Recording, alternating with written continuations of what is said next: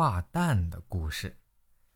据说，伟大的画家达芬奇小时候学画的时候啊，老师让他画鸡蛋，他画了一个又一个，是足足画了一天呀。